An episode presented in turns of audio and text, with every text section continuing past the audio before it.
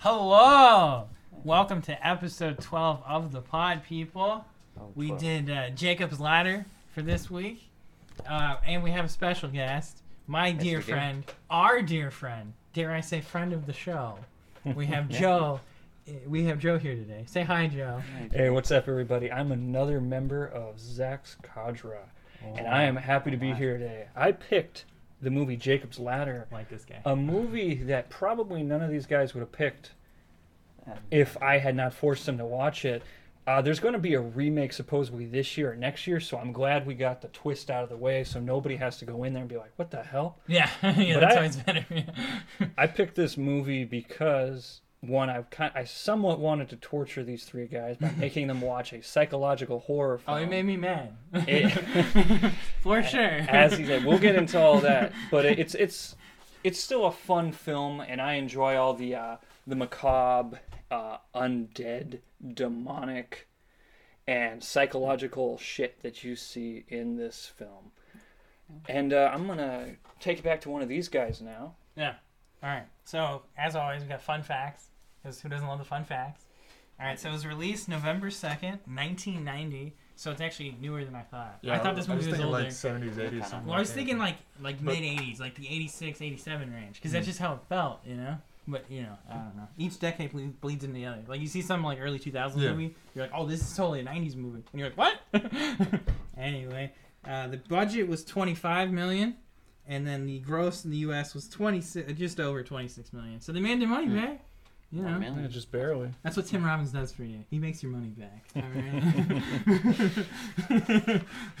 Get me Tim Robbins on the phone.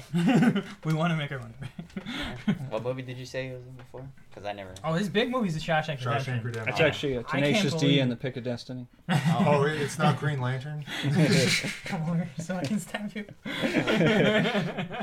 The, uh, right. Before we get into this, the All only right. thing I want the audience to understand, all 10 of us listening, It's is that this is a non-linear plot. There are flashbacks, dream sequences, and a whole bunch of odd things. So we will we will translate it the best we can, Yeah. but you're gonna have to watch the film for yourself if you want the hundred percent version There you go. That's the best Yeah, we, we don't go past 64 on this That's podcast. right. or We're like- sixty nine. We're like six. We're like. Sex Panther, right? like sixty-seven percent of the time, it works all the time. all right, man. Dutch, let's get into it. Just occurs to me we should get Tim Robbins on this podcast to break even. I think we should. I think that's a great idea. Tomas would certainly appreciate it.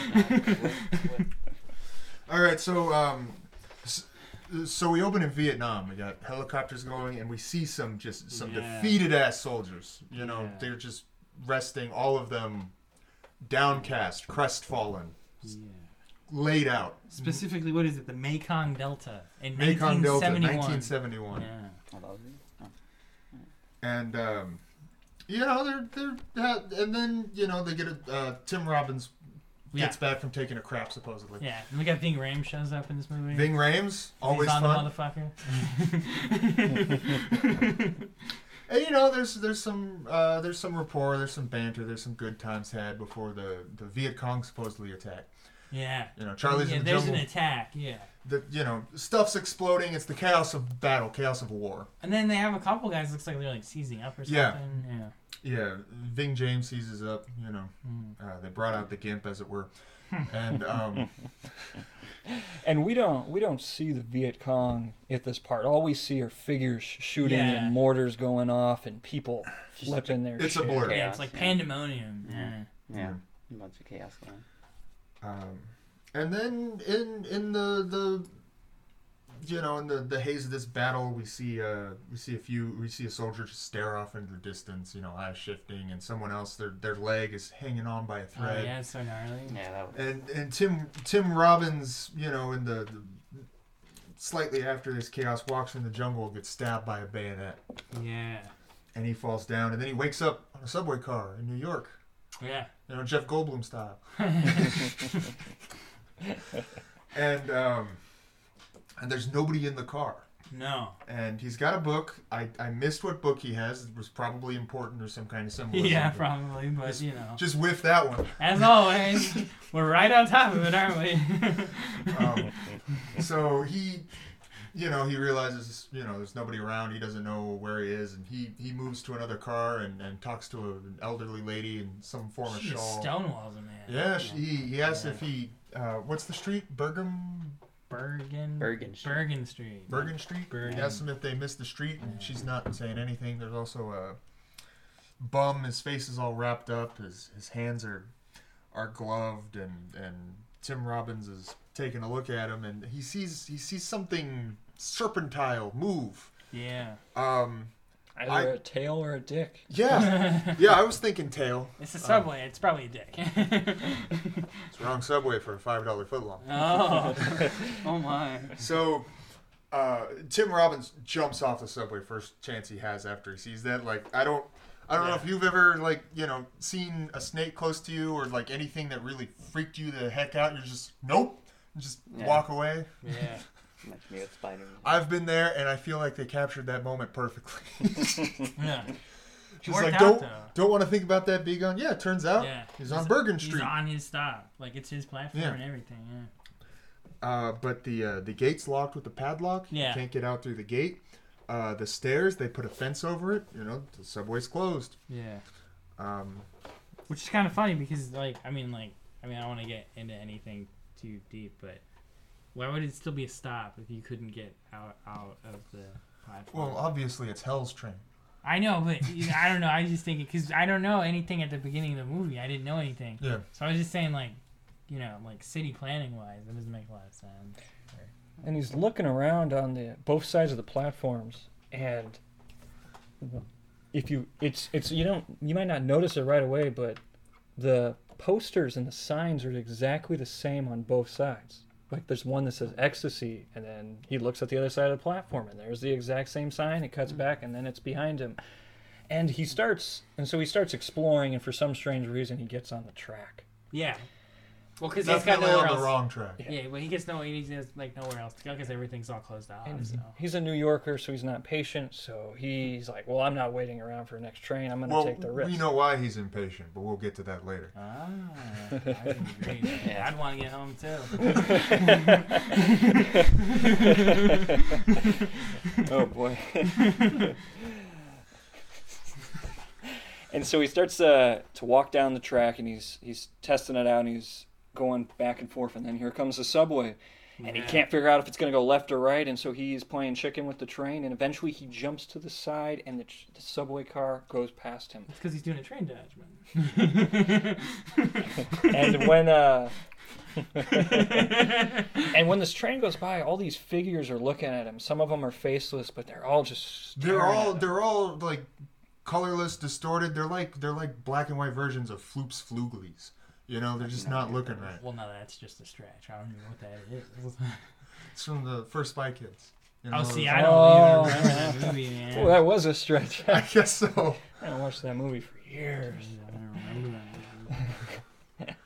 so the swing the scene switches and he's back at his apartment which is run down new york uh, there's everybody puts their strollers outside of their apartment and he walks into his apartment he's got a dog named chester and he goes into a and he turns on the light and here comes jezebel I mean, damn. With a capital J. Oh, and uh, jezebel which there are no you know heroes named jezebel in i think any form of any fiction or fantasy there's only one jezebel that comes to mind and she's from the bible and i think she gets thrown from a balcony and fed to dogs so we I already believe got so.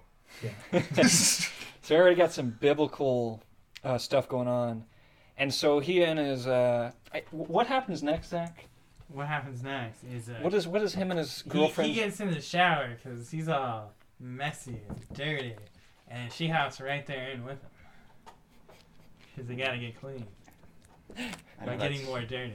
Oh, God. I know it's your favorite. I it's a very tasteful scene. Um, from the movie, guys. i- if if I were to if I were to have like a, a shower scene, this is exactly how I would like to shoot it. Just real Well, quick, super easy fast, cutaway. yeah. Yeah. uh, d- despite all our jokes, The point is made. uh, Jezebel It's and fine. the protagonist Jacob have one of the most natural relationships I have ever seen on on camera. The chemistry's palpable. That's You- it. It, Oh it just bleeds out the screen. I, I believe it. Like when they're when they're talking, when they're laying next to each other, it's all very very believable. So uh, I definitely give the film props for just that feature alone. Yeah. And, like I don't I don't think you know I don't I don't credit Tim Robbins much with that. I don't think he had to act much. Right? I mean, damn, man. But no, she's she's amazing. Her she's very expressive. And, you know, it's it's hard to quantify. Sometimes sometimes you just have that magic, you know. And uh, so, you know, next morning. Uh, where am I? Wasn't that when he has his Yeah, first he- flashback? No, Yeah. she, yeah, yeah. Yeah. Ne- well, yeah. So he's uh, he wakes up and um, Eli. Yeah. Eli brought a box of pictures. Another biblical name, Yeah. as he as uh, Tim Robbins points out in the movie Yeah. itself. though. Well, he himself is Jacob. exactly. You guys are getting way deeper, man. I'm like, This- uh, the- I didn't do my homework before this movie, so. Well, and and they um, I don't think the I don't think the right term is uh is lampshade, but maybe it is like um. Jacob, uh, Tim Robbins' character, has a has a conversation with Jezebel and how like, Eli's a biblical name and Jezebel's a biblical name, and Mhm. you know, so they kind of they kind of point that out, and um. Yeah, every, everybody has a biblical name except Ving James. I think his name's just Ving James. it's Ving Rhames, not James. oh, you're right. I'm I misspoke. Hey, man. The guy from Start Chicken talking Leg. Marcellus Wallace. I- If you weren't around, I'd just be drooling at a wall. I'm fair point. Alright, so he starts going through the pictures. Starts looking at the pictures, Yeah. getting upset, See some uh, picture with a lady. see some pictures of his uh, his ex-wife Sarah, Yeah. and uh, and so then he sees a picture of a kid. And it of turns Macaulay out, Culkin. yeah, it looks like out, a menace to me. yeah, it looks turns out his kid's dead, and he starts Yeah. crying and shit, which you do, I would think. Yeah, Supposedly, I've I've never lost a child. I don't Um, know. And naturally, uh, Jezebel, although she does feel sympathy for the dead child, she does not care for uh, Jacob's Yeah. uh, still possible feelings for his ex-wife Well, Sarah. she said she doesn't want to seem upset. Like she doesn't, she want to doesn't see like him cry. she doesn't like things that make him cry. Yeah. right, but there was some uh, There's no, some I know, jealousy I, I know, I get that, that. but I was just going with you know face value. Evolutionarily, she wants his attention for her offspring, not her former offspring. I mean, Oh, like, how could he not focus on that? I'm just saying. I'm getting in trouble on this one, kids. you- you I'm not gonna be back next week. You mentioned uh, face value. Uh, there isn't very much in this film that we can take at face value, though. That's So correct. We might, you know, get off topic and start talking more about the illusion that has to do with this film than just simply, wait a minute, why did she burn the pictures? Right in the incinerator. yeah. All right. So um, so Jacob works at the post office. yeah, he does. He's a postal worker. He always knocks twice. He's crazy. He's just the postman. Oh, We could stretch this all. we could, day. but we're not going to. We're gonna No, continue because no, he we're gonna goes stay on and he topic. brings Jezebel lunch. Yeah. This is a two-hour movie. We're Yeah. ten minutes in. How's it going? I, I, I took off work because my back hurts. Then he goes to the chiropractor. Yeah. There you go. Boom, Spin us up moving right along. Jezebel works at the post office at the Yeah, chiropractor. yeah. Chiropractor's doing some adjustments. Um, he, he's like the guardian angel in this movie. He's, Yeah. he's the voice of wisdom. He, he never wigs out when the chiropractor's in the room. Yeah. The chiropractor's like his rock. yeah. His name's Louis. Louis. And, yeah, played by Danny Aiello. Yeah. I don't who that is. And every, s- sorry, No, go ahead. I was Yeah. I don't know who that is. and uh, every single time that we see Louis, Jacob refers to him as an angel, Yeah. which uh, Louis always chuckles about. Yeah, and uh, I think I think uh, I think big uh, big chiropractor put a little money in this film because you know I have never seen I have never seen a chiropractor shot in a more graceful way than Louis got. I don't know, like was was that the hip was that like the hip thing in the nineties? Like was that just starting out and they're like, you gotta get on this chiropractor wave, man? Like I, I don't know. I don't know either, man. I'm not in charge here. Anyway, yeah, I don't know either. So um so he goes to the chiropractor and then he, and then um is this when he gets uh, chased by a car? Yeah, he gets chased by a car. He gets avoids it. he he goes down a street and there's a, a guy a guy with glasses yells out for him to watch out. He's like, watch out and car barrels down the street, swerving back and forth. It's it's right on his tail, and he only avoids it by you know diving into an alley, Yeah. like off the side, a little wooden. He like jumps through a door. Yeah, he, like, you know, Independence Day style, just dodges, you know, dodges the danger, and um, then then he goes to see a shrink, Yeah. Well, he goes to see a Doctor uh, Carlson. Doctor Carlson, Yeah. and um, the the secretary there, the the The nurse. nurse. She's, Yeah, she's she's got a nurse, hat, but yeah. she's doing she's doing paperwork. Uh, you know, an elderly lady, and uh, she says, "Well, we don't we don't know who that is. You know, we don't have him on file." And he's like, "Oh, well, I'm you know I'm with the, the veteran association. I was referred. You know." And Yeah. she's like, "We don't have you on file either." Yeah. And he's like, "Oh, well." And she she bends down, and her hat falls off. And we can see kind of like shaved off horns, Something. some kind of I don't tumorous growth. Something in her hair. yeah. Something is protruding from her head, and it is it is nasty. And she It's- quickly covers it's it pretty up. gnarled. Um, I'd I'd almost compare it to that rabbit I was talking about, but I don't know if that's a topic for air. Probably not. Okay, Yeah. I s- a rabbit got its eye messed up and it was very Anyway. it's very graphic. So he starts wigging, right? Yeah, he he bolts out of there. And they call security. The Yeah. the the nurse is, stop him, stop him. You know, and uh, he's able to to dodge security. He's running through the hallways. And he runs into the room that his doctor used to be in, and there's a there's a group session in there. Yeah. And the uh, the man holding the group session tells him, "Oh, that, that doctor died. Yeah. Uh, his there was there was a car accident, like some sort of explosion. Yeah. That's not a good sign." No, that's usually not good. Unless you're driving a Ford Pinto, that shouldn't happen. oh yeah. He's trying to get more money for that. yeah, we are. You know. Well, let's, let's hope it works. Cut us a check for it. well, no, that's, that's not an endorsement for Ford. that's not a good thing. No, no. Everybody but Ford's gonna write Yeah. us a check. That's uh-huh. how Oh. that works. All right, so he's back at home yeah. and he's talking to the old lady, not the old lady. You know, his girlfriend, His Jezebel. girlfriend, Jezebel. Yeah. I just want to make this as confusing as possible. That's right. Just quit letting me talk when I'm drunk. It's not good, see you drinking on the job. There. man. Still dressed to the nines though. I do what I can, really. Trying to distract you and make you think about me instead of Armie Hammer. So in in my notes after Doctor Dead, I have crazy party. well, yeah, they they talk a little bit at home, and then yeah, then they. Yeah, this is uh he talks about the he's telling her about all Yeah, the stuff he's seeing. He tells her about all that stuff, and she kind of she has a solution for everything. You know, oh, you know, there's plenty of craziest people, winos, you know, beggars, you know, the the flotsam and jetsam of New York. Mhm. And uh, he's like, oh, okay, Yeah. you know, because this is this is that point in the movie where they tell you you're crazy. You go, okay, I guess, yeah, I'm just you know a little overworked, a little tired, Yeah. Need some more chiropractic adjustments. So, and then they go to a crazy party. Yeah, this is the party. He gets his palm read. This okay. This party is the the the extrovert's nightmare. Everybody's all up on each other. There's like sometimes a strobe light going, and there's Yeah. a there's a a goat a goat skull. I think Something in the fridge. in the fridge. I think it's a goat. I don't That know. or uh, it was a head of a cow, maybe some type of cow. I think it's too small to be. Oh, who knows? I don't know. It's it. There's some sort of head in the fridge. He there's there's a there's a crow and a bird cage that he sees, and um, this is this is where you know it's it's one of those things you actually have to watch. There's a lot of signs and symbolisms that we won't be able to accurately convey. yeah. He he goes upstairs. He gets his palm read. Uh, girls, the the the palm reader's flirting with him pretty pretty oh tough. yeah, man. She you know And he's like, bro, you should see what I have at home. It ain't happening.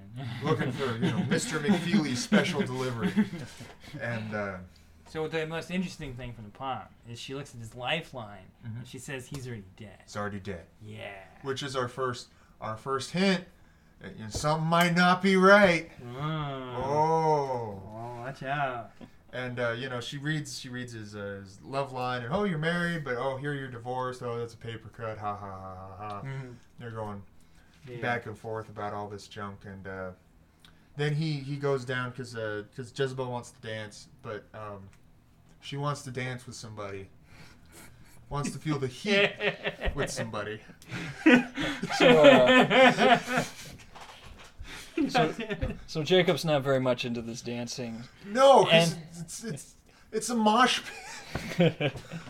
There's a strobe light. Satan's bobbing his head everywhere, spasming out. There's a there's a there's a muscular black guy doing the same. His head's Yeah, because Jacob starts wigging.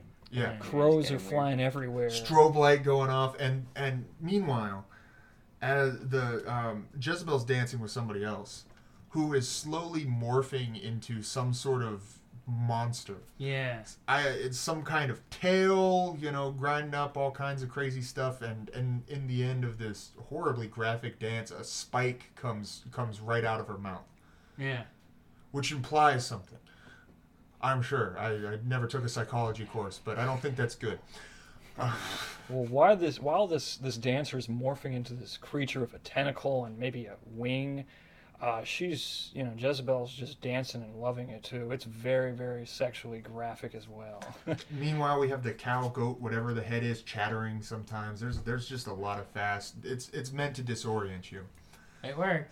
And I almost said Tim Curry. Tim Robbins, Jacob, falls down uh, on the ground and, and screaming, and everybody's surrounding him, and you know it's and then he's he's back in the apartment after a few fades, and Yeah. and and uh, Jezebel's not having Oh, it. she's all pissed off. She's like, you know, I've never been so embarrassed, just screaming at the party. You know, I've dated crazy guys before. I'm not doing it again. you know, Yeah.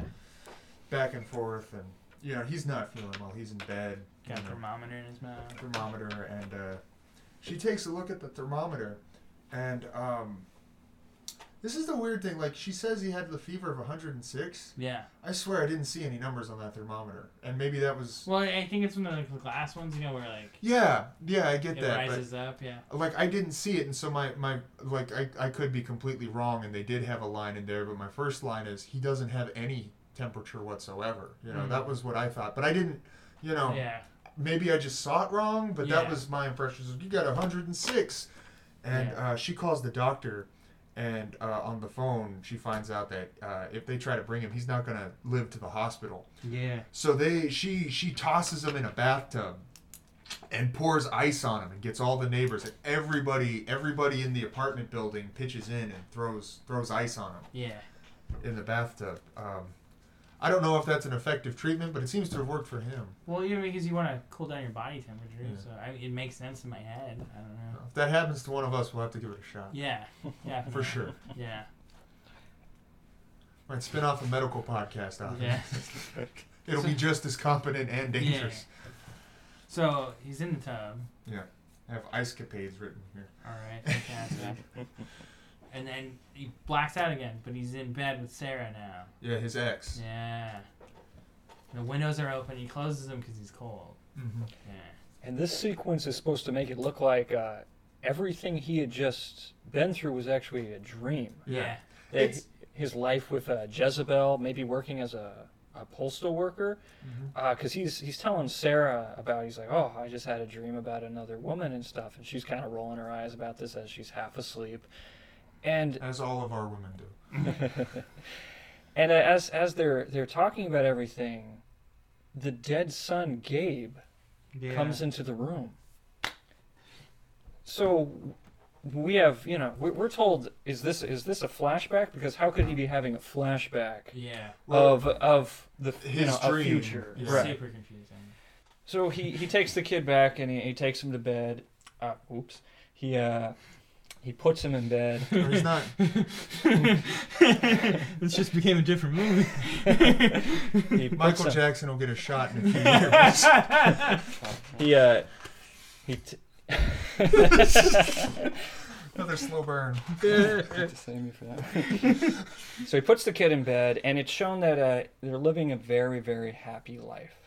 Nice house. The Yeah. kids seem to love him. Yeah, there's like three kids. It's not Yeah. just Macaulay Culkin. It's other kids too.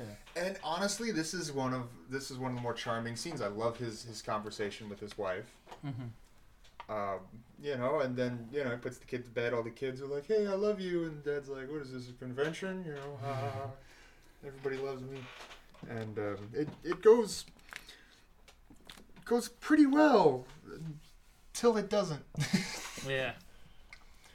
Till we see what looks like a corpse floating in a bathtub. Uh, Jacob's yeah. corpse. No, I know. Yeah, He's his- back in the bathtub, so- but I was like, what? So Jacob wakes back up and he's back in the apartment with Jezebel in this freezing cold bathtub. He's floating, and he he he looks he looks like a corpse. There's no color in him. His his eyes are reddened. He's not blinking. It's like the the the third time in this movie he's been flat on his back with messed up hair. I think it's like if you you should take a shot every time that happens because it it'll come up a lot. Yeah. We cannot even rely on pretty much the narrative at this point. Yeah. What is the what is real? What's a flashback? What's a dream? Yeah, it's starting to get a little wonky. It's like How I Met Your Mother. Yeah. So, the the doctor says he's barely alive, and he burned through fifty pounds of ice. Yeah, yeah, she says that later, but yeah, yeah. yeah, that's when they're talking about it like the next day. Yeah. Yeah. So anyway, he's, uh, he's he has another non-flashback. This Yeah. time he's getting uh, lifted into the helicopter. Mm-hmm. Yeah. And then it again wakes Yeah. up. It's the next morning. Yeah. And uh, you know things are he's he's obviously been you know in his in his robe for a while not doing much and uh, and Jezebel's getting ready to go and uh, they're they're talking back and forth and in the course of this they they have a little bit of an argument and uh, Jacob sees Jezebel's eyes and they're they're black and lifeless you know, and she kind of like you know like a doll's eyes, and uh, he he pushes her up against a a cabinet, and um, she she she takes off. She Yeah, bolts like, as anyone "Fuck should this, when someone is obviously a head taller than you and crazy as hell. Yeah. Yeah, that's one of the things that like I kind of noticed. Like, this is off topic. Tim Robbins is a pretty tall dude. No, Tim Robbins, he's he's like six five, six Yeah. six. He's he's very tall. It's like, oh, I didn't really notice it until this movie. I think at the part where he's at the party, he's just hovering over absolutely Yeah. everyone Yeah, there. no, he's he's a tall, guy, tall man. man. Yeah. Um, so so she takes off, and um, and it's at this point uh, Tim Robbins gets a phone call. Yeah, the phone from rings. Paul. Paul Grungier. Some shit. I, don't know, I just wrote down. Gruneger? Yeah. Yeah, that's why we have I can't read my writing. He's the writing. man. Yeah, Tomas is on it, There you and um, he's like, "Hey, I, I got to see you. You know, I got to talk to you." And he- he's like, "All right," and they meet at a pool hall. Yeah. And uh, Grungier, he was the same soldier that was just staring off, eyes eyes flickering back and forth in Yeah. uh, in Vietnam. You know, just real big problems. And uh, and he he looks worse off than Tim Yeah. than, than Jacob. Yeah. And um, you know, and he says that there there are demons everywhere. They're coming out of Well, no, he says he doesn't know what's coming for Yeah. him. He said something's coming after him. He don't know. He doesn't know what it is. Yeah, and so he's he's spazzing out. It's making the other people at the pool hall Yeah. uncomfortable. But also in the pool hall, man with glasses. Yeah. Same guy that told uh, told uh, Tim Robbins to watch out. You know, told Jacob that he should look out when the car came down the street. And uh, they they decide to have like you know a longer discussion about this. And uh, Yeah. and Jacob brings Paul to his car, and he sees a quarter. And the second he sees like you know the it's it's just one of those those those styles of filmmaking. You know, you see the shot of the car, you see the quarter, you're like that car's blowing up. Mm-hmm. you just you feel it in your bones. They've effectively communicated you know what's going to happen, and it's. I, I find this this scene this this series of events fascinating hmm. because Tim Robbins reaches down for the quarter. He's like, "Oh, it's my lucky day." Paul kind of smiles at him and he turns the key in his car. He turns the key and the quarter flies out from uh, from Tim Robbins' hand, from where he's about to grab it. And uh, he looks back at Paul. And Paul kind of smiles and the car goes up. So here's here's here's why I think this is really cool. And you laughed, and it was really awkward because everyone was like, "What the hell?" well, because I knew it was going to happen, so it was funny. Here and and I also thought it was very entertaining, which caused me to laugh because of this. When something traumatic happens, you you create memories afterwards. Your your mind fills in the blanks, and you end up with with things that didn't necessarily happen. When he reaches down to reach for the quarter, the quarter moves away because the explosion happened. It's the shockwave. But then he turns back and he looks he looks at he looks at Paul and it hasn't happened yet. So I felt like he he filled it in because the quarter moves before the car explodes. Mm-hmm. And I feel like that was a direct choice and I just thought that was really really cool. Hmm. I could be high, and someone could have just had that quarter on the string down the road. You know, maybe it was the guy with glasses making sure Jacob didn't get blown up. But that's that's how I interpret that scene. And uh, the car blows up, and uh, the the guy with uh, the guy with glasses grabs grabs uh, Mm. um, Jacob, and hauls him hauls him back. There's only two names in this. I damn know, and you can't even. and I can't keep it straight. And one of them's even in the title. Yeah. That's So true. Jacob's stool, right? Yeah. Okay. Some form of climbing apparatus. I don't know. Jacob's rope bridge. yeah. Um, he pulls him away, and then after the guy with glasses pulls him away, he, he books it. He runs away. Yeah. He takes off. So I thought, oh, the guy with glasses set up the bomb, but then why would he save, you know, why would he save Tim Oh. Robbins? But uh, I don't know. You know, you don't know at this point. There's, there's too much going on. There's, there's too many weird people in the background. Too many, too many demons. Too many visages. And once again, we're moving in and out Yeah. of, of time and, and Keeps flashback to perspective. Nam. Yeah. And uh, from there, from there we go to the funeral, right? Yeah, it's Paul's funeral. Yeah, Paul's funeral, black umbrella, Yeah. and uh, at the at the wake we see his sister crying. I Yeah. assume it's her sister, his his sister, because he he mentions a sister in the pool hall. Um, she's she's crying, and then in the uh, in the wake, all of the the war buddies are there. Yeah, all the guys from Nam. They're all having a drink together, Mhm. and uh, they're talking about how how strange it is that a car just blew up. Yeah. and uh, Jacob mentions that he felt he was, you know, that uh, that Paul was being followed, you know, stuff coming out of the woodwork, Yeah. you know, demons, and uh, Ving Rhames with an R. He's uh, R H, I believe. He's uh, he's not uh, he's not having it. Uh, Yeah. he's this is seriously freaking him out. Yeah. You know, he's just you know he's about to revoke someone's L.A. privileges. and um, So he's sitting there and he, he drops his beard. And and he says, Excuse me, and he, he walks out. And then they're all uh they're all talking on the roof. And Yeah. they're all they've all had this problem except for one of them. yeah, one guy's like, I don't know what you guys are talking about. Yeah. Well, he's- he, he's probably uh, just trying to play tough, though. It's Yeah. probably affected him too. Yeah. maybe, I don't know. The uh my my perspective is he was like, you know, he was the only one not eating. Mm. But that that's a later thing. So oh, um, yeah, I, I'm with you. Yeah. but um at this point i'm on like theory number 4 Mhm. you know the obvious theory theory number one is like you know oh he's you know he's uh he's dead but Yeah. you know that would be stupid Yeah. so um Why would anybody do that? that would be boilerplate and uh you know Yeah. really just you know film by numbers And then, like, I wouldn't have to spend an hour and 52 minutes watching a movie. I know two hours would be milk. Like I've, I've seen it done in a Twilight Zone episode for about thirty minutes. That would be like you know that would be way way too. Could you imagine face. if they just went for the low hanging fruit? That that I- would be shocking. Any anyway. So theory, theory number two. Theory number two would be uh, like you know I've I've been I've been joking about these like you know that it's it's a Shining spin-off and that you know this is actually just a normal day in the New York that in in the Men in Black universe you know because you'd see these things walking around in the Men in Black universe. Um, you know and then here all these soldiers talking about something that happened a long time ago and one of them not recalling this is like this is the oh is is, is this Pennywise?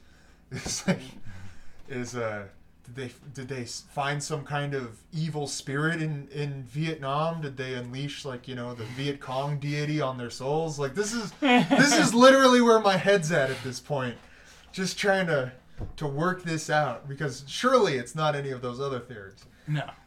Um, and uh, so so then they all decide you know the, the military must have done something. Yeah, man, us, they're going know? after the Iron Man. yeah, some some kind of experiment. I'm like, all right, we got a plot now. Like you know, now we're now we're chugging, and and they go to see um to see um Jason Alexander. Jason Alexander Esquire. I don't know about you, but this guy looks like a gargoyle to me. Nah, I- I- Uh, Jason Alexander uh, played uh, George Costanza on Seinfeld. That's what he's most famous for. yeah, man. Um, but I, I like it when he get, just gets work. I like seeing him. You know, he usually plays like a little Yeah. rat guy pretty well. All right, so we gotta get to the movie. Yeah. Yeah. So so they all tell Jason Alexander, hey, you know, we think the military did something to us, and Jason Alexander says he's he's not really down for it. Yeah. he's kind of like, eh, I don't know. But if, if there's something here, there's a lot of money involved. Yeah. So, like, I, I like him because he's shifty and you can tell he's greedy, but he's honest about it. You know, he's just lawyers. he's a lawyer, yeah. so um. So they they tell so he he tells them okay I'll, I'll take it here's here's what I need I need your your you know your troop number everybody you served with you know Yeah. all of that stuff and they're like all right and so the sometime in the future i don't know if it's the next day tim robbins is once again Mhm. miss wearing his baby blue bathrobe and um, walking around the house i'm I, i'm usually a bathrobe guy when a bathrobe guy shows up in a movie i've pointed out and i really like it but this bathrobe is just horrendous on this man and i've never had that feeling in a film ever ever. But he's in this bathrobe like a third of the movie. And maybe it's supposed to wear on you. Maybe it was supposed to give you that. Feeling. No, feeling. it's literally worked. not. It's Oh. only there for you. Oh. So anyway, he's back at the apartment. And he's talking to Jezebel. Continue, Judge. Come on, man. Let's hold it together. We're gonna make Joe And, uh, never come back. Like he's gonna be like, "Fuck this unprofessional monkey Joe." Jezebel tells him that uh, they got a, a phone call from the attorney, and the attorney says, "No, I'm not taking your case." Yeah. And uh, Jacob's really worried about this, uh, and he says, "Why?" And she said, "Well, it's because all the guys backed out."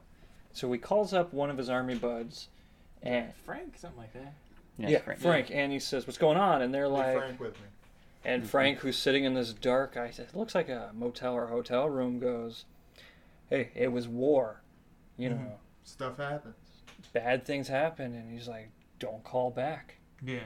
and you know he, he even hang, he hangs up the phone and then even takes it off the hook and, Yeah. and he looks around and all the rest of the guys are with him too so That was the shot. You know, Yeah. first he takes it off the hook, which if you're old means you're not available to take any calls anymore. And then we we get a shot of all the rest of the guys in the hotel room with him, which is just heartbreaking. Like they got to all of them. yeah but we don't even know who they are We don't. Yeah. we just know that you know supposedly somebody is blowing up cars and that somebody has just intimidated the army uh, our army guys Yeah, into Uh, letting this go Yeah. Jacob thinks it's like this whole big conspiracy Yeah. thing going on. Yeah. And jacob goes to the courthouse to find the attorney Yeah. who is pretty much just tells him to fuck off Yeah, really. And- he he looked at the records and they never served. Yeah. The apparent, uh, the most the records say they did was go to uh, it was Thailand, right? Yeah. It's a war games it was Thailand, in Thailand. for war games, and all of them had uh, psychological issues, so they uh, they discharged all of them. Yeah. And Jacob's not having this, and he just you know he shoves the attorney and just storms it right out of the uh, the courthouse. Yeah. But then he gets thrown into a car by a couple of uh, guys in suits, and this He- is the car which tried to run him over earlier in the film. And he fights them too. Yeah. It's a it's a great you know amalgamation of like an actual kidnapping of what you know 'cause it's it's scrappy. I Yeah. I think people might have gotten hurt. it looks great. Actors and their sacrifices. Yeah, truly like those those scenes with Jezebel. I'll make that sacrifice any day. So they get him in the car, and after a lot of struggling, they they pretty much tell him, forget about it. yeah. Stop talking about it. Yeah. Um, And and put the screws in him. You know. They're like, Mm-mm.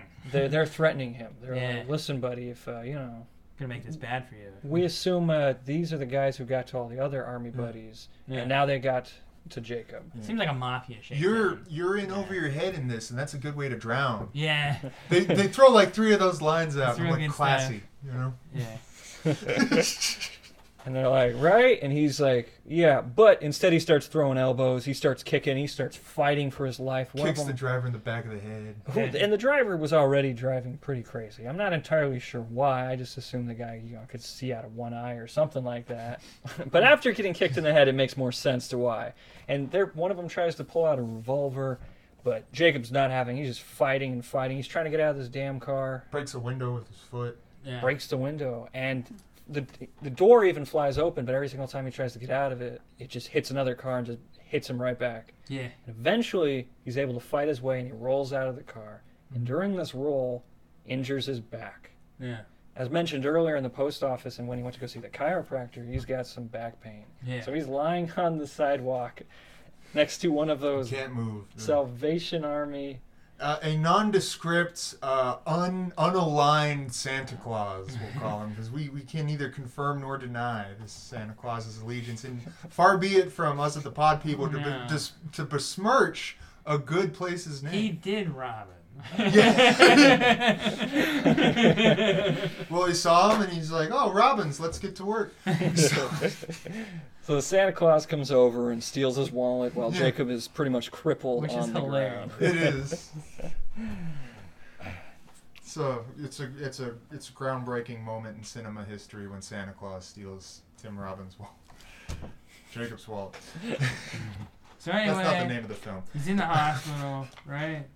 Yeah. Yeah, and they're they're questioning him. He's in and out. He's in a lot of pain, and he's like, "Santa Claus stole my wallet," and the doctor's like, you know, exchange a look. Well, this is where the movie gets weird. Yeah. Yeah. Oh, because it's been so straightforward up no, until like, this but point. this is like where I was like hanging on, like, fuck, I'm gonna get lost. They these two uh, orderlies begin to wheel him More like disorderlies. begin to wheel him through the hospital. And it quickly turns from a modern hospital into looking like an insane asylum and a, a Yeah. basement, something out of all Yeah. types of horror films. yeah. And next thing you know, we got crazy uh, people in straitjackets. We have some guy who looks like he's half I've- short person, Yeah. like he's he's got baby legs, but the rest of him looks right. Uh, psychos. Everybody's just clawing Yeah. and screaming. It's a madhouse. It's A madhouse. it's bad. And as uh, Dutch mentioned earlier, they got the guy whose head is just bobbling back and forth, bobbling back and forth. Yeah, and now we just- see he has no legs. it's it's it's just creepy. And they, as they're as they're going, they they there's just now there's guts on the floor. They they go through a hallway and there's just Like- there's like feet and limbs, limbs yeah. covered in blood, and I'm like, oh, now it's getting good. We're we're getting to the heart of it. Organs and the wheel gets stuck at one point but And oh this movie isn't stopping it. No, it's it's not stopping for nothing. It's just gonna roll over those organs. this is the this is probably a, a very very good vision of hell because he's just strapped to this gurney going through seeing all types of Yeah. you know It's my crazy favorite part of the movie. and so they take him into this back room where he's surrounded by uh, surgeons who are all you know preparing for this surgery and then you know it's just his back but they Yeah. get his head ready they, they, they put the, the things to They, hold him they in place. literally put the screws to his head. Yeah. Yeah. You they, they hold his head in place. And it turns out one of the surgeons is Jezebel. Jezebel. She can work on me. Oh, dang. so we have no fucking clue what is going on. No. The the head surgeon is like, "You're dead," and Jacob's like, "No, I'm not." And he's like, and the head surgeon's like, "Well, why wouldn't? Why would you be here if you weren't dead?" So you know, so far we got as uh, you know, as Dutch pointed out, is is he dead? Did the army give these guys uh, hallucinogenic drugs? So we're all over the place. Yeah. Yeah. And this eyeless. Is is this the twisted cousin of the Truman Show? We have no idea. this eyeless, and he's got no eyes at all, not even the hole for eyes, drills into Jacob's head. Mhm. But before uh, that that shot even finishes, we switch over, and he's back in the regular hospital. Yeah. Yep. And his uh his uh Ex-wife. his ex-wife Sarah and his, his kids are coming to go see him. Yeah. Um, and uh, I'd like to point out that the, a personal moment of enjoyment for me is every time uh, Sarah shows up in this film, Zach just is like, "Put the other girl on." Like he's, he's, he's not having the ex. I'm worried about his character development. I don't want him to regress. That's, That's right. that's- You know, we don't want him supporting his children. Definitely has nothing to do with uh, the fact that Zach likes uh, certain women. Right? I, I I'm not saying nothing. He has so a t- he anyway, has a so he's he's he's in I'm the hospital, to see that. and he's and he's convinced that he's trying to convince himself that he's not dead. I'm not Mhm. dead. I'm not dead. And she's like, "Of course you're not dead, dumbass." And he hears a voice Yeah. while he's talking to her, and I thought we'd see something, but they don't let you see. They Yeah. just let you hear the voice, and Yeah. you can tell. You can tell Jacob's still in it. Yeah. still deep in it. Um, and so, sometime later, it's. I don't want to say the next day because time is very sketchy. Like it Well, you can never tell like what's a flash or what's It, not. it seems like it's all now. Everything feels like it's now. You Yeah. know, a lot of parts of the film are separated by these uh, Vietnam flashbacks. It's Yeah. they're usually first person, but they involve Jacob pretty much laying in the jungle, Yeah. being rescued by Yeah, army they're like different stages of him like Red getting rescued. over Yeah. yeah, being lifted to a helicopter, and that helicopter coming under fire. Mhm. And so they keep us, you know, separating or dividing the film up in that. yeah, they're that real part. quick. Right. In and out. And then the the guardian angel returns. Chiropractor. Yeah. You're right. I think big chiropractor's I involved. think yeah. it's gonna solve all his I'd, problems. I'd call him Big Cairo, but that would imply you know Egyptian, Oh, that's a fair point. Right. and I'd call him Big Practors. All right, so Louis right. shows up. and he tries to get Jacob. Louis shows up and he literally fights people off with a cane to get. Yeah, well, it's kind of like a crutch. Yeah. Yeah. So he he storms into the hospital. He starts yelling, "Jacob, Jacob!" like really loud, so everyone can hear him. You know. And uh, then the nurse is like, "You got to be quiet here." He's like, "Yeah, I know." Is Jacob here? Even louder. Yeah. And Jacob yells from the back room. And the chiropractor comes in and he takes a look at, you know, they got his leg elevated, you know, you're doing actual medical stuff. And the chiropractor's like, what is this?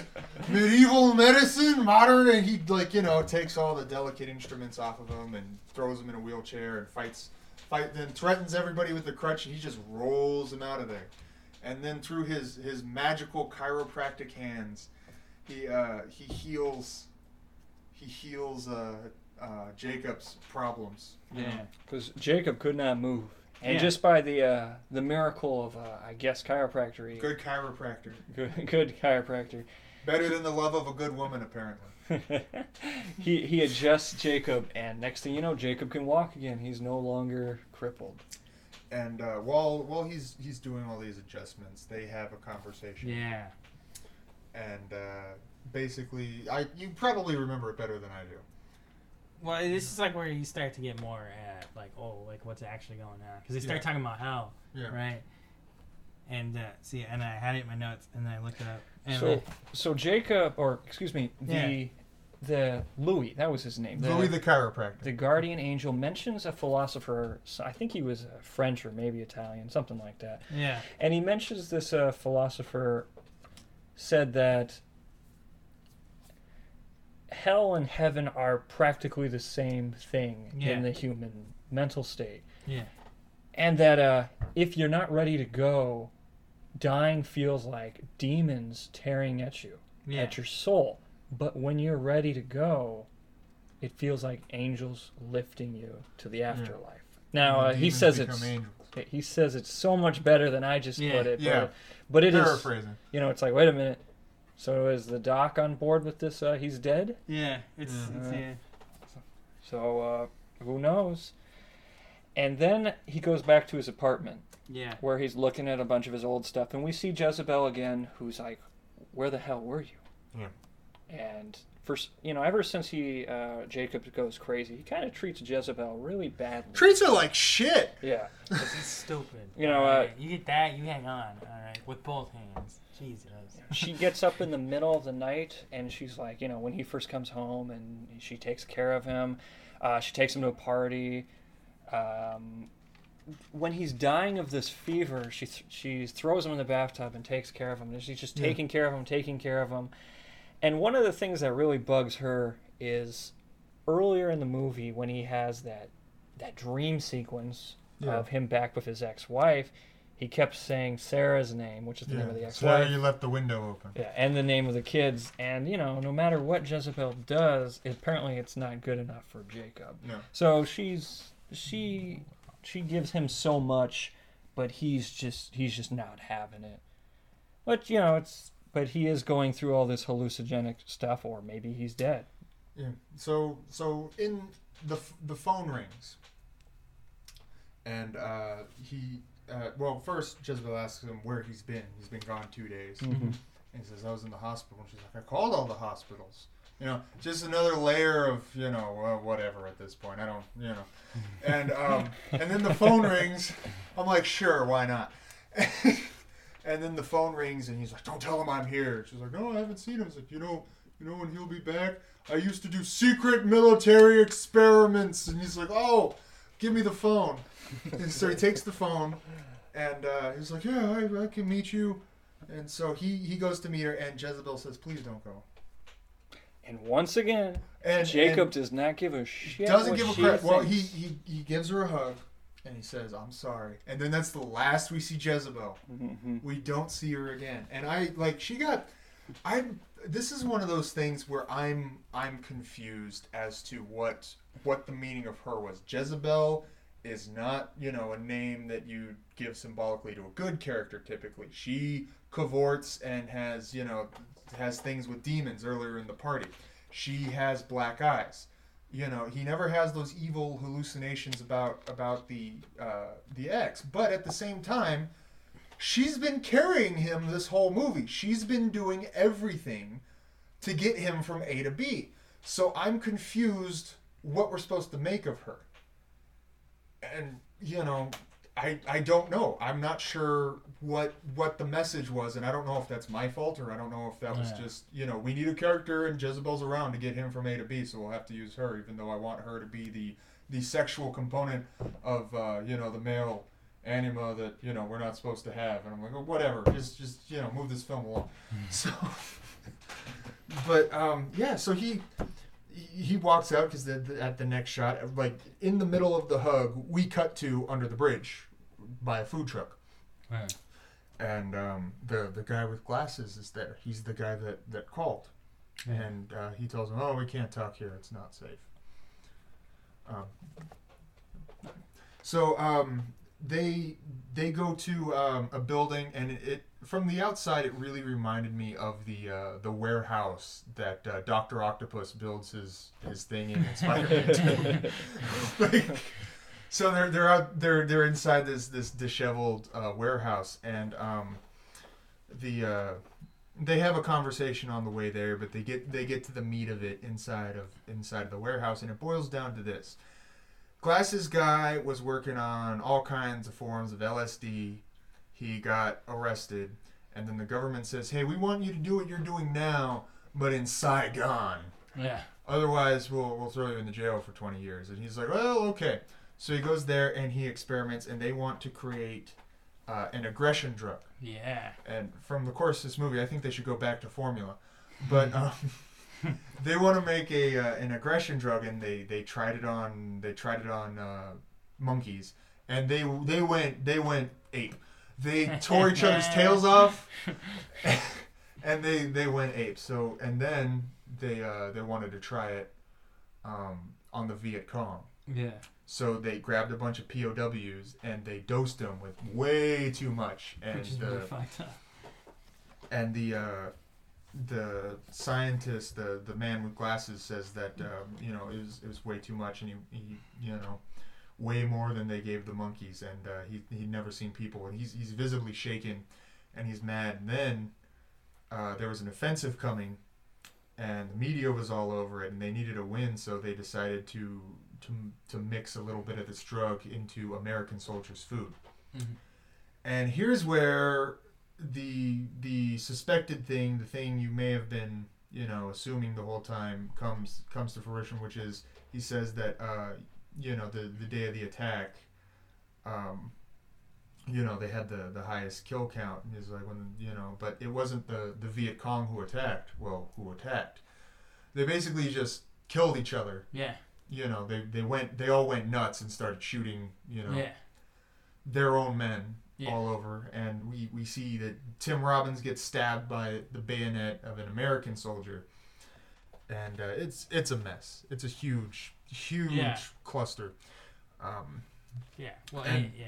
and now Tim Robbins now now Jacob knows Yeah. Okay. And then the whole important thing here is the drug is called the ladder. the ladder. I'm So sorry, I totally The ladder comes So in. that's where we have yeah. Jacob's, Jacob's ladder. Yeah. and uh, you know they're they're pretty much saying that uh, a bunch of uh, they gave it to uh, not only Jacob's platoon but I guess the rest of them too. But the scene is a little odd. This is uh, one of my criticisms of the movie. Is it kind it shows pretty much these two different uh, factions shooting at each other. Yeah. But if they were affected by this ladder, they should have all just been killing each other. Mhm. Cannibal Corpse has a, an album and a song called The Evisceration Plague.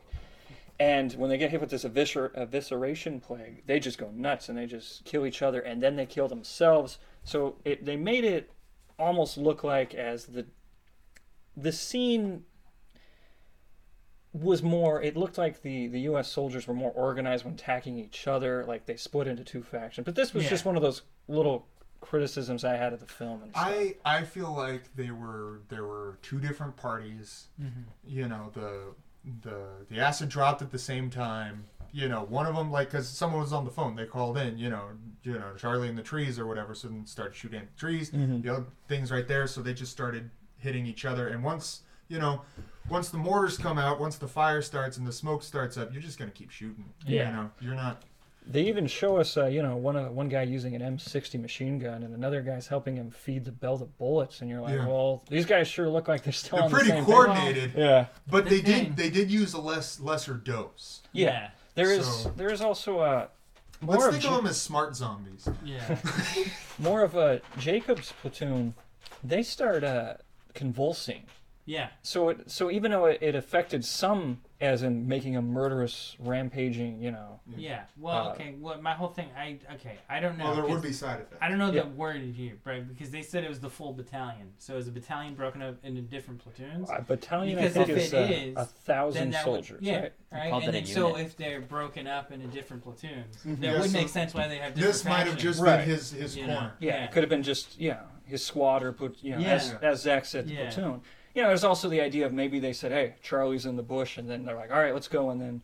You know, Yeah. Bravo team started running, and next thing you know, the drug kicked in, and they're like, "Well, we're fucking doing this." Yeah. Kind of like if you know, I guess somebody was running, and then uh, maybe another type of drug kicked in. They're still maybe going to think of doing the same thing. Yeah. Yeah. So some of it's left up to the viewer's imagination, though. Yeah. A lot of this movie is. I'm sure there's many different interpretations. Um, So Jacob got stabbed by a fellow U.S. soldier. Yeah. that's correct. There were no Viet Cong that we saw at all. Yeah. All right. And then so after this conversation he has, right? Then he's running around the street, and then he gets in the cab, and he mm-hmm. tells the cab to take him home. Yeah, he gives them a bunch of money and he asks them where. Well, he gives him whatever money he Yeah, he left. gives them all the yeah. money he has, and he's like, "Take me home." So like, "Where's Where's home?" You know, and then kind of passes out, but the cab gets him there. Yeah.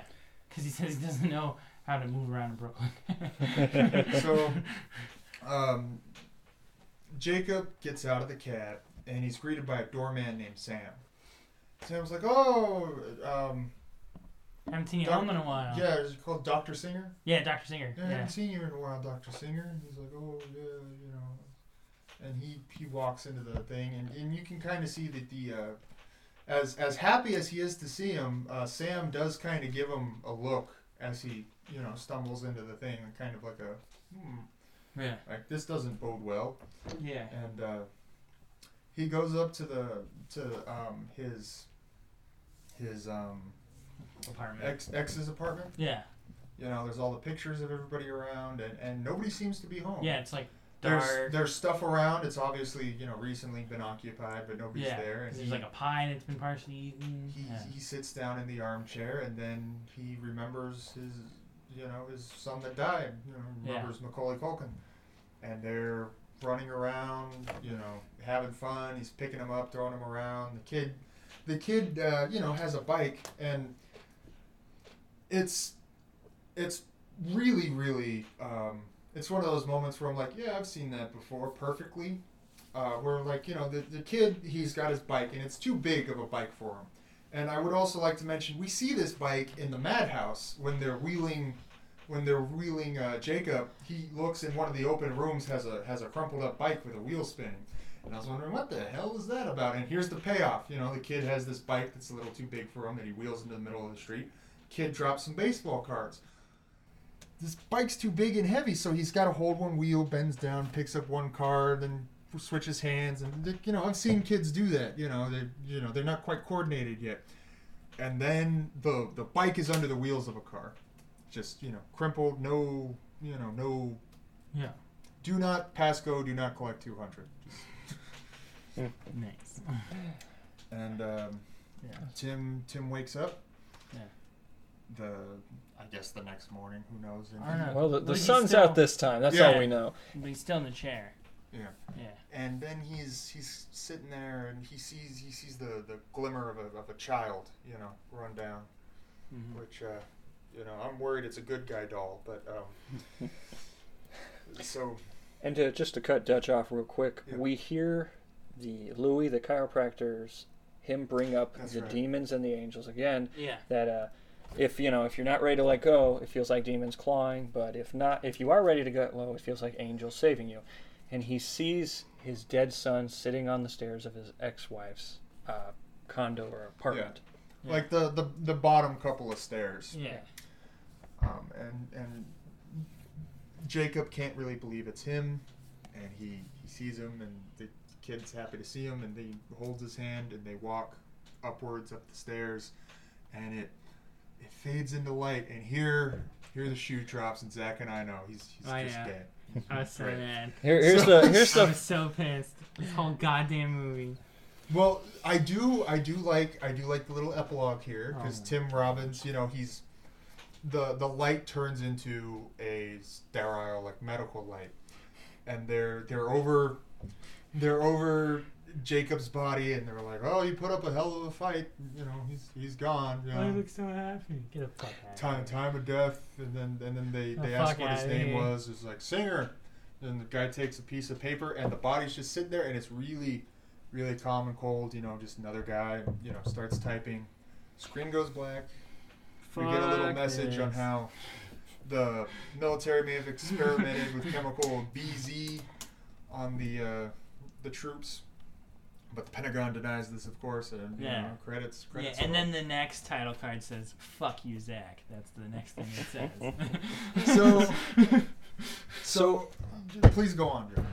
So all from the very first scene uh, through all these little bits of uh, Vietnam stuff, it that's the, turns that's what's out really happening. it turns out that every well, it's actually technically up to interpretation, but he died in Vietnam. Yeah. He died. So- he expires in the tent, the medical tent in Yeah. Vietnam, at the end of the movie. It was all a dream. Yeah, so all the flashing in parts and the non parts is him waking up. Is him waking That's the way I see it. Yeah. Right. Yeah. The only thing that would uh, is kind of interesting is probably the latter is real though, Yeah, because for sure. We if we take that first scene, Someone spazzes out. yeah, if we assume that's all real, because it probably wasn't some bad grass. Yeah, It, uh, you know, if we take that as real, then he was stabbed by a fellow soldier. yeah, And he was rescued, and then he Quite died on the way, Yeah. the way to the tent, or in the tent. yeah. And that's the end of the movie. Also, also, well, aside from like the ending shot showing you how, um, and I mean this in a good way, how pointless his death was, and I and I do mean that in a good way in this particular way because that's what they're trying to get across that like you know Yeah. this, this didn't need to happen. So there's there's a few there's a few ways you can take this, but um, yeah, my my favorite interpretation, just eyeballing it, not having a clue what this movie was about going in. My favorite way to look at this from right now is um, you don't know what kind of chemicals your brain will be firing off as it's expiring. You don't know what kind of Yeah. miasma of consciousness you'll be in. Like maybe it's you know maybe this is how your life flashes before your eyes. Maybe it's all kinds of spasms. Everything you think you should know about dying is being expressed, Yeah. and everything just becomes this tumultuous mess. Well, it's all like coming to grips with that. And I-? And I like that. I I don't like the whole you know oh it's his spiritual journey you know idea. I like that his brain's firing randomly. It's a cold hard world. and like Yeah. and this is this is we're we're with him on this journey. Yeah.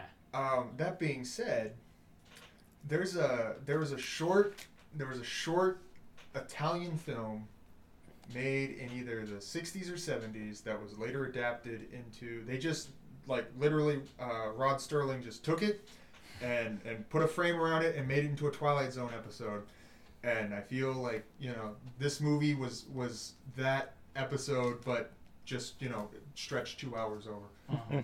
yeah.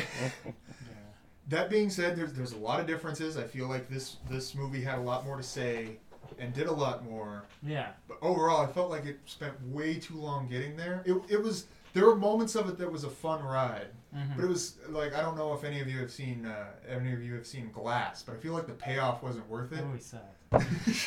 That'd be so. like angry. guys, I was I was really looking forward Fuck to uh, chemical experiments, and then like you know he's on the way to the courthouse steps, and then his car explodes. That's the ending I was hoping for, which I know wouldn't make you happy. What? How, how are you hoping suck. this would? uh, Like I know you wish Guardians of the Galaxy two ended with like Kurt Russell and Chris Pratt playing ball for two hours, but like how do you hope that this movie ends? I love Kurt Russell. No, this is a good movie. I'm not saying it's a bad movie. It's no, it's it's very very well shot. You want to get into grading it, or you want to keep going? I, I feel like we should we should talk to Joe a little bit more about it Yeah. because he he's he went he went he went to bat for this film, and I Well, it's, it's good that you know they know we're here, right? Yeah. I know. Yeah. I I No, I'm just messing with you guys. You're great. like I, I understand that uh, like I, I more than understand why someone will go to bat for this film. It's really I like really it a well lot. done. Yeah. It's just I'm- like I was just joking because I was like, they're gonna fucking do this to where he's gonna be I'm- dead the whole time. I'm curious, like I know specifically you were talking about undead, you know, and uh, vaguely, you know, the occult, and you're into that. So, like, what what specifically would gravitated you towards this movie? You know, I don't remember how I discovered it, but I might have just uh, been watching some video that talked about Silent Hill, and they said that Jacob's Ladder was a big influence. I can see that. And you know, psychological horror is always, you know, it's a, it's a trip though. But uh, I think one time I just sat down and I, I watched it, and I was like, wow, that was really something. But I already knew the payoff at the end though, so I didn't get to go through Oh. all the You emotion. didn't feel like the you already knew. Yeah, and sometimes that just happens with a film, but Yeah. uh, nothing I nothing I could have done about it at the time though. For me, it's a good story. It's a it's a story worth telling. It's expertly done. I cannot fault cinematography or you know anything like that. It is just you know just beautiful. That being said, it's not quite my cup of tea. Mhm. and it suffers it suffers from that problem and, and Zach and I have talked about this at length.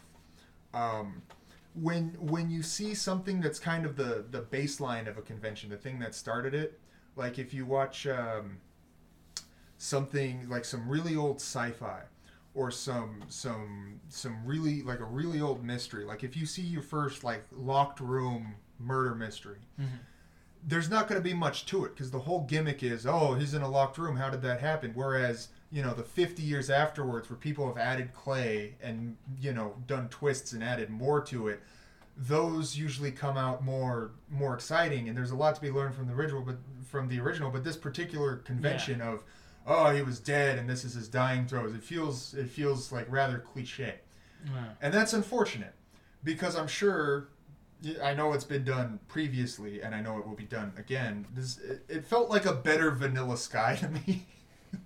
I never watched that. Hmm, movie. Sounds a little obscure. I don't know.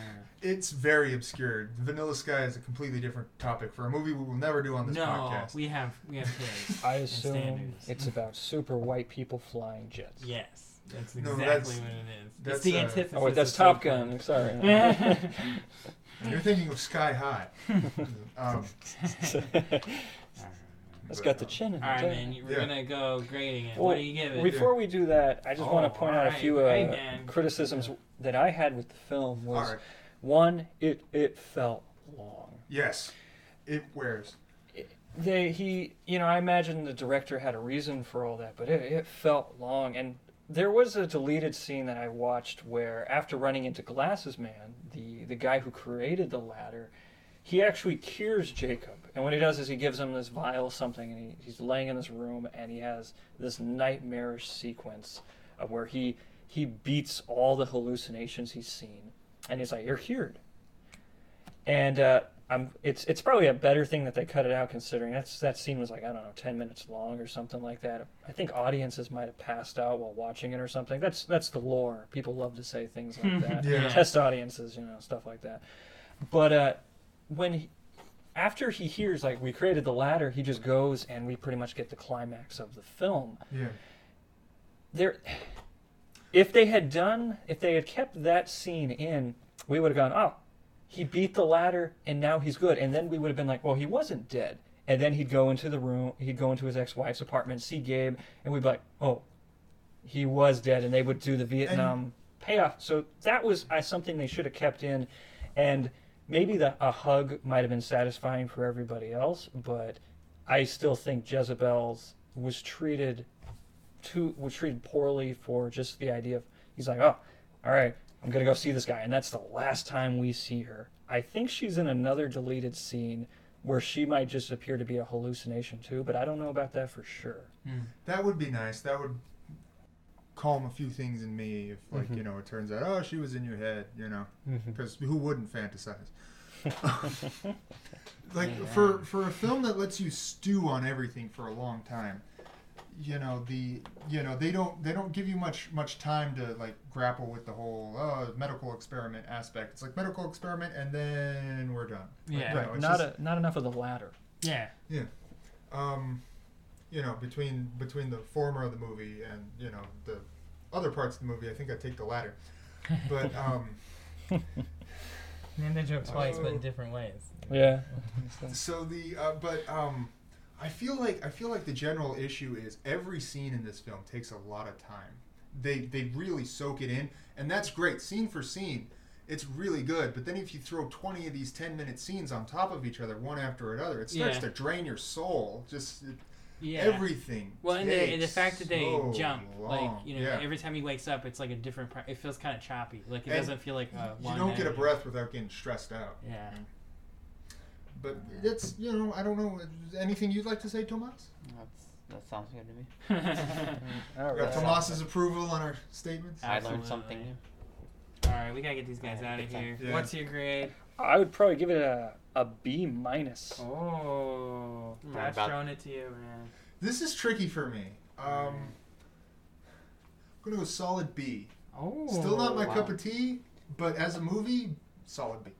Tomas, I was we around the same as Joe, B minus, C plus. Oh. I, and then you guys added a lot of stuff that I didn't even think about, so I thought that was really cool.